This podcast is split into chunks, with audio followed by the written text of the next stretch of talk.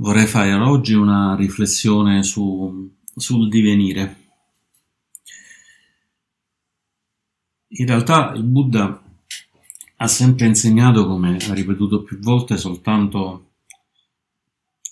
una cosa, che era la sofferenza e la cessazione della sofferenza, tramite le quattro verità, quattro nobili verità, che sono quelle la prima nobile verità è quella che la sofferenza esiste, la seconda è che la sofferenza, l'insoddisfazione sono causate dagli attaccamenti e dalle avversioni, la terza, che è quella più felice, che è quella che ci dice che possiamo liberarci da questa insoddisfazione e da questa sofferenza che possiamo sentire in quasi tutte le cose della nostra vita, ma che anche questa è destinata a finire e quindi non è una verità assoluta. E poi la quarta nobile verità, che sono le istruzioni, la ricetta su come fare per permetterci di arrivare alla fine della sofferenza, tramite la retta intenzione, la retta visione, la retta parola, la retta azione, il retto sostentamento, fino ad arrivare al retto sforzo, la retta presenza mentale e la retta concentrazione, il Samadhi, la piena unione di quello che è la mente e che è il corpo. Però oltre questo percorso delle quattro nobili verità, il Buddha ha insegnato anche in un altro modo, ha insegnato una cosa che si chiama catena condizionata, in lingua pali si chiama Paticca Samuppada, e sono i 12 anelli della produzione condizionata che partono dall'ignoranza e proseguono con diversi passaggi fino ad arrivare a un corpo e con tutta una serie di processi mentali che alla fine ci portano all'attaccamento, al divenire, fino a giungere di nuovo alla nascita, e dalla nascita tornare poi alla sofferenza della vecchiaia, della malattia e della morte. Il Buddha più volte ha detto che chi vede il Dhamma vede il Paticca Samuppada, vede questa serie di passaggi che vanno dall'ignoranza, che è il primo elemento ed è quello che è sottostante a tutte quante le cose che ci portiamo finché non raggiungiamo lo stato finale di illuminazione, e che ci conducono dalla nascita alla morte con tutti quanti questi processi che sono legati comunque all'attaccamento.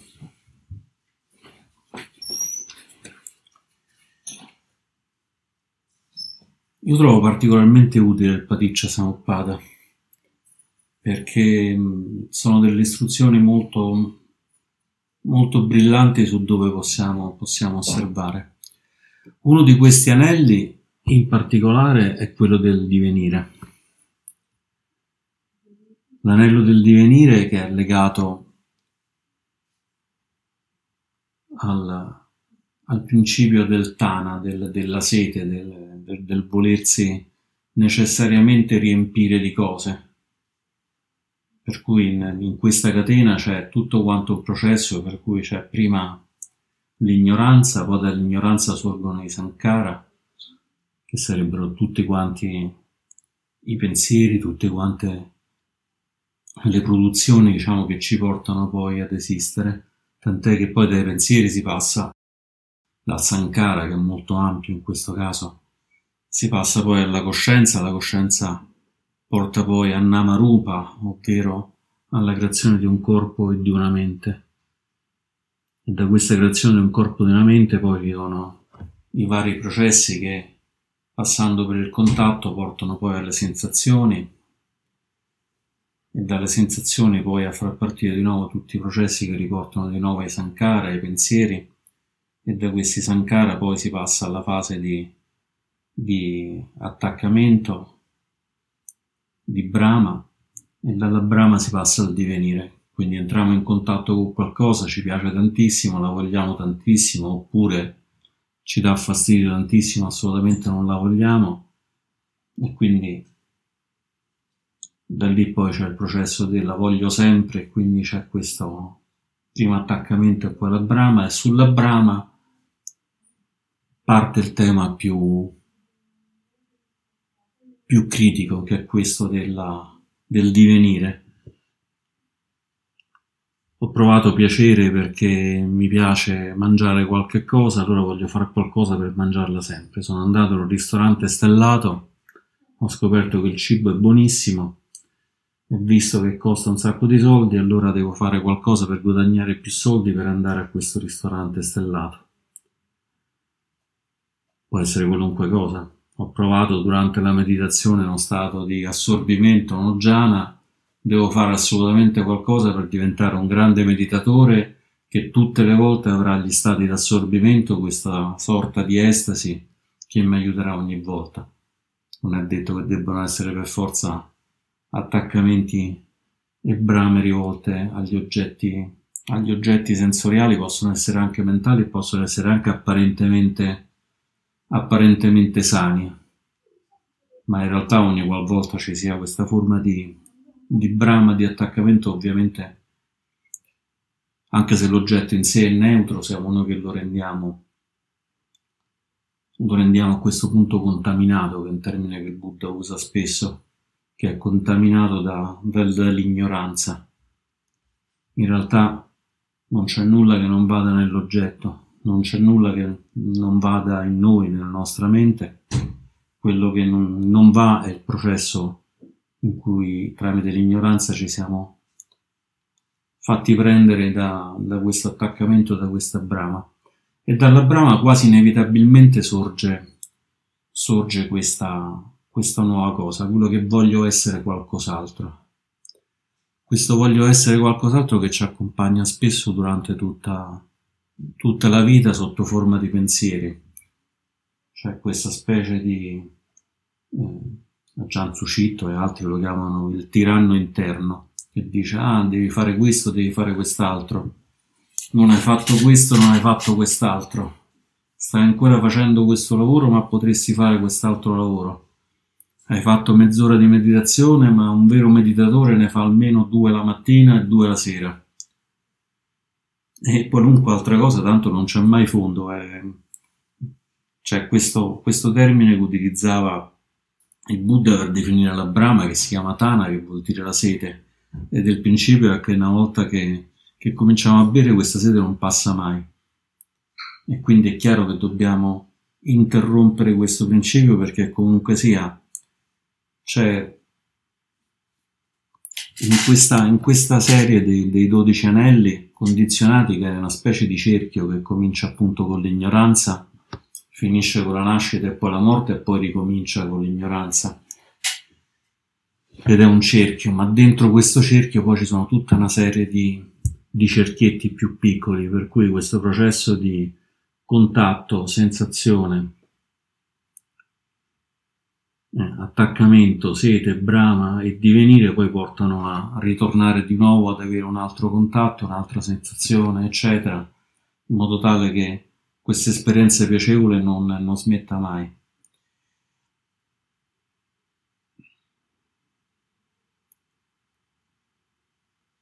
Il problema del divenire è che è un processo talmente automatico che spesso ci sfugge, perché in realtà, come tutti gli anelli della produzione condizionata, anche il divenire è condizionato. Non ci sarebbe divenire se non ci fosse questa brama e questo attaccamento. Ma noi spesso vediamo il divenire in quanto tale, non ci rendiamo conto che è derivato da qualcos'altro.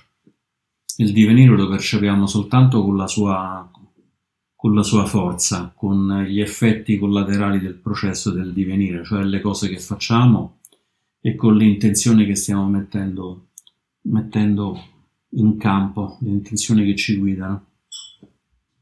Non ci rendiamo conto che questo divenire è nato da qualcosa a cui siamo attaccati e tutto quanto il resto, o meglio, spesso, normalmente non ce ne rendiamo conto, ma qualche volta lo possiamo fare, con l'aiuto della meditazione questo processo diventa sempre più chiaro. La cosa più bella dell'insegnamento del Buddha è che ci ha dato una buona mappa, anche una mappa mentale per osservare meglio la nostra mente, che però è una mappa che deve essere percorsa.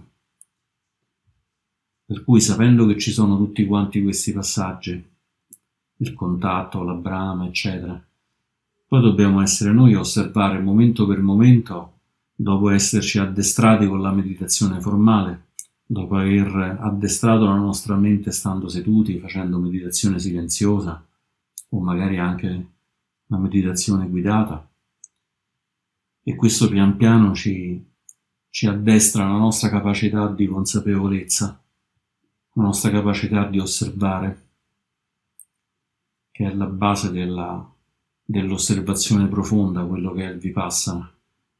Però poi c'è anche da mettere in piedi l'osservazione profonda, e seguendo, diciamo, tutti quanti questi anelli, tutti quanti questi suggerimenti, questi trucchi che ci insegna il Buddha.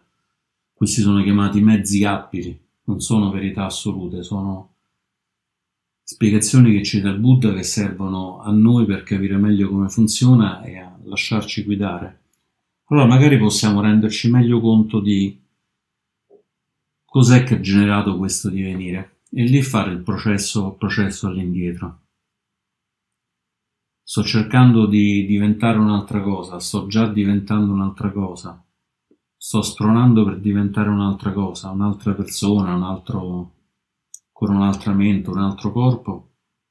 Cos'è che mi ha portato a questo?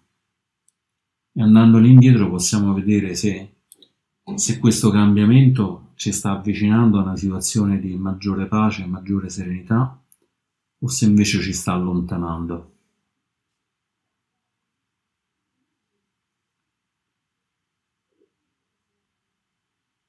Però anche questa osservazione è soltanto un passaggio intermedio, perché è il divenire stesso che è un movimento sbilanciato, perché è come se fosse una ruota. Ho preso una ruota di un carro, quella che in genere viene utilizzata per raffigurare l'ottuplice sentiero, questa ruota con 8 raggi. L'ho messa in piedi questa ruota e poi gli ho dato un calcio per farla andare. Avendogli dato un calcio, questa ruota non andrà perfettamente dritta, comincerà a muoversi sbilanciata, un po' a destra, un po' a sinistra, magari un po' sembrerà quasi cadere, ma se gli ho dato un calcio molto forte si rimetterà dritta e andare. Però non sarà mai un movimento particolarmente armonico, perché non era un movimento intrinseco di questa ruota, non è un movimento intrinseco dell'essere, ma è un movimento condizionato da qualcos'altro. Quindi anche un divenire che apparentemente è legato ad aspetti salutari, meditare, voler raggiungere l'illuminazione, voler star meglio, è comunque un divenire condizionato. E così come questa ruota che comincia a oscillare a destra e a sinistra, ma non sta mai particolarmente bene, sembra sempre che sta per cadere e poi si riprende. C'è disarmonia in tutta quanta questa cosa. Dove c'è disarmonia c'è fatica, mentre in un qualche modo seguire il Dhamma è proprio il contrario, è proprio quello di lasciare andare le fatiche e in un qualche modo stare stabili nella non fatica, nel fare le cose che vanno fatte, ma senza metterci un movimento eccessivo che ci porta né essere condizionati da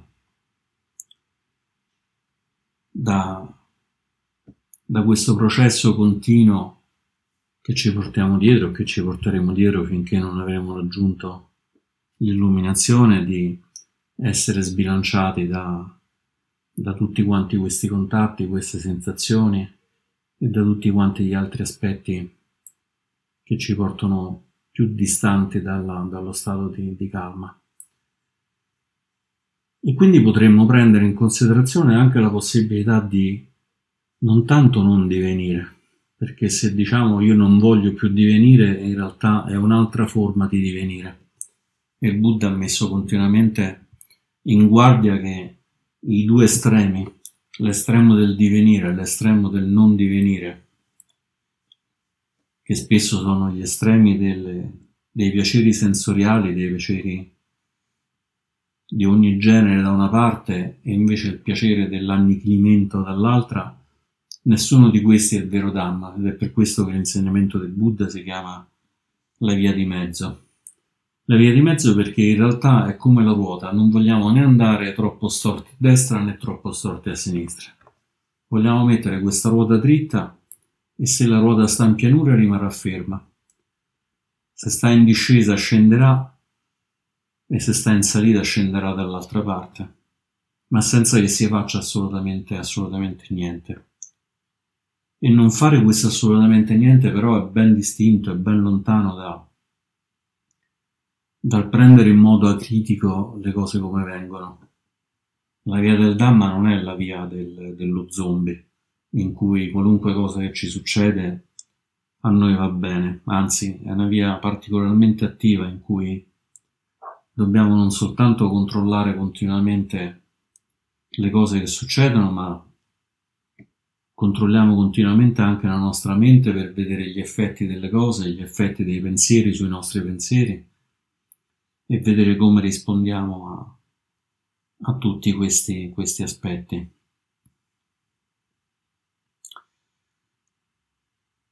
Fra le varie mappe che il Buddha ci dà, ne trovo una particolarmente utile, che è quella in cui il Buddha ci insegna che il raggiungimento dell'illuminazione non è una cosa tutta insieme, o meglio, può essere tutte insieme se magari abbiamo creato le condizioni, le precondizioni per farlo avvenire tutti insieme.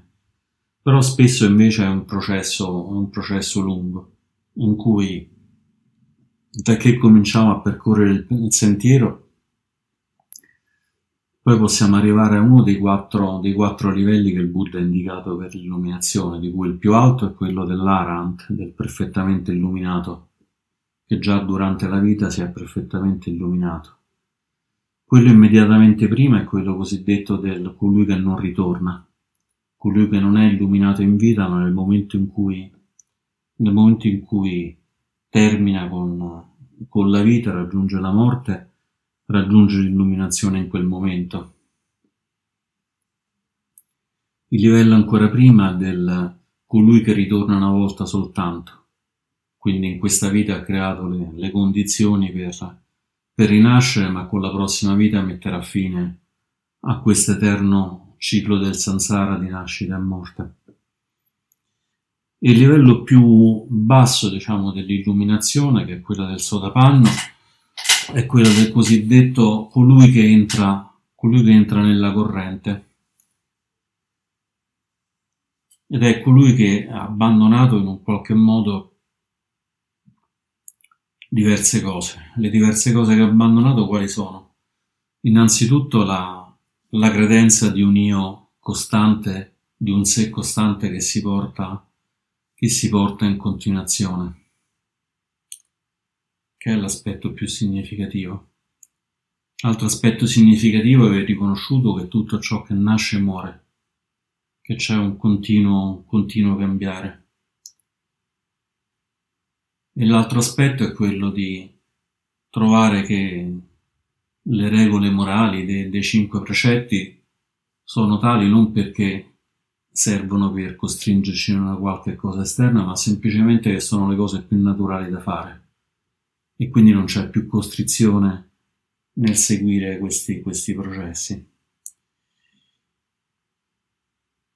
Il sodapanno, che è questo stato, diciamo questa persona che raggiunge questo stato, non è che ha risolto tutti gli aspetti, altrimenti sarebbe già eliminato. Ma ci sono ancora irritazioni, ci sono ancora aspetti sensoriali, c'è ancora il piacere, magari anche il raggiungimento del piacere. Però ormai è cambiata la prospettiva per cui si riconosce che sono tutte quante cose che sono comunque, anche se passano nella mente, anche se arrivano, non sono cose reali in sé. Mi verrebbe da dire non sono cose reali tout court. Non sono cose reali, ma sono semplicemente aspetti del mondo, aspetti della mente. E proprio questa incrollabile fiducia fa sì che si parli di entrata nella corrente, cioè il fatto di avere completa fiducia nel Dhamma, completa fiducia che tutto ciò che nasce è destinato comunque a scomparire, e riconoscere la piena essenza di questa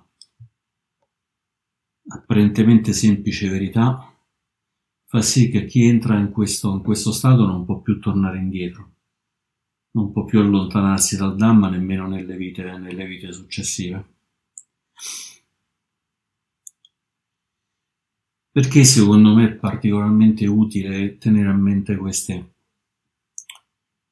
stati? Uno potrebbe dire sì, vabbè, insomma, un po' lontanuccio da me essere illuminato, ma già l'ingresso nella corrente, lo stream enter, come viene chiamato in inglese, mi sembra già... Questa fiducia incrollabile mi sembra già estremamente lontana.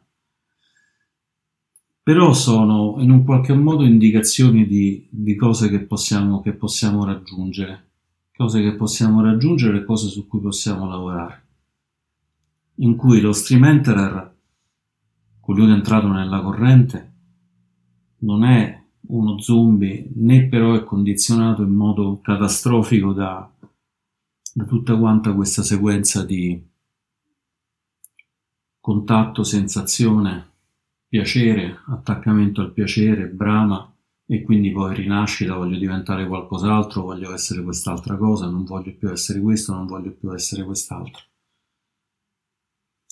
C'è ancora la parte di attaccamento, c'è ancora la parte di sensazioni, di piaceri sensoriali, ma si comincia pian piano ad abbandonare la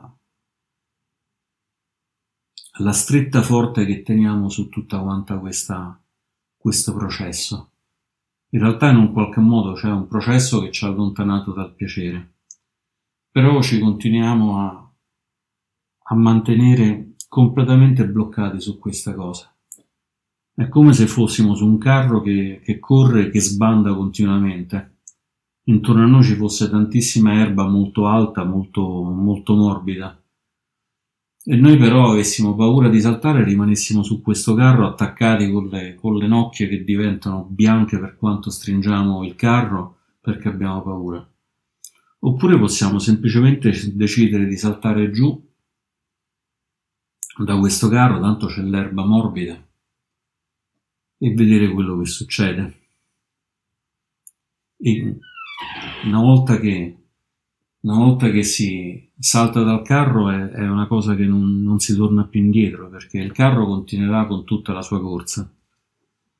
Si starà nell'erba, si starà magari con qualche taglio che ci ha fatto l'erba, con qualche livido perché siamo caduti, c'è un sasso sotto che ci sta facendo male alla schiena, eccetera, però non stiamo più alla deriva di questo carro. Eppure se poi passa un altro carro, la tentazione sarà sempre più bassa di risalirci sopra. Magari all'inizio potrà pure capitare che ne passa un altro che sembra che questo funziona bene, ci saliamo sopra e dopo un po' ci accorgiamo che pure questo comincia a sbandare, a essere scomodo, e allora risaltiamo un'altra volta. Però sappiamo che c'è uno stato in cui possiamo stare più comodi, e allora possiamo guidare la nostra meditazione, la nostra vita a osservare attentamente tutti quanti questi processi interni. Il contatto sensoriale, dal contatto sensoriale arriva la sensazione, mi piace, non mi piace, che è ancora una cosa assolutamente neutra. E poi però tramite l'ignoranza, da questa osservazione di mi piace, non mi piace, che è assolutamente automatica, comincia poi tutto quanto il processo di volizione, di volere, di attaccarsi, cioè appunto la sete, la brama, e poi questo attaccamento così forte che ci porta poi a dover necessariamente essere qualcos'altro. Normalmente il punto di rottura è proprio questa parte dell'osservazione, quando dal vedana passiamo alla sete, ed è lì l'osservazione per cui con la consapevolezza possiamo rompere questo ciclo. Però questo ciclo lo possiamo rompere dal basso, osservando come le cose succedono.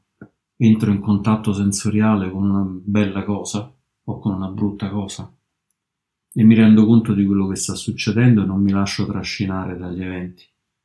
Una persona mi sta davanti, mi insulta, ma non mi lascerò trascinare da questi insulti. Una persona mi sta davanti e mi elogia in modo significativo, ah quanto sei bello, ah quanto sei bravo, ma non mi lascio trascinare da questi elogi. Oppure posso guardarlo dall'altro lato, dal lato del divenire, quello che poi ci porta alla rinascita, che può essere la rinascita di vita in vita, ma può essere anche la rinascita in questa vita, quella in cui cambiamo continuamente e vogliamo diventare qualcos'altro. E allora nel momento in cui ci accorgiamo che stiamo rinascendo, che stiamo diventando qualcos'altro, possiamo fermarci un momento, aprirci un po' alla consapevolezza e osservare perché stiamo facendo questa rinascita e magari semplicemente riconoscere che non ci serve e lasciarla andare. E quindi questo continuo parlare di lasciare andare non è una cosa in sé, ma è l'effetto completo della saggezza, la saggezza che nasce dall'osservazione, e non perché ce l'ha detto qualcuno o perché sta scritto da una parte, fosse scritto dentro uno degli insegnamenti del Buddha. Gli insegnamenti del Buddha ci servono per capire come osservare, non per seguire rigidamente una vita che non è la nostra, perché quello sarebbe un altro divenire, un altro attaccamento. Mentre quello che possiamo fare è con gentilezza osservare, sapendo che c'è questo processo, e vedere se questo processo è vero e se questo processo, pur essendo vero, ci consente pian piano, come abbiamo fatto nella meditazione, di toccarlo con gentilezza, di avvolgerlo nella consapevolezza, e poi sentire la libertà che ne deriva. E con questo concludo la mia riflessione di oggi. Grazie.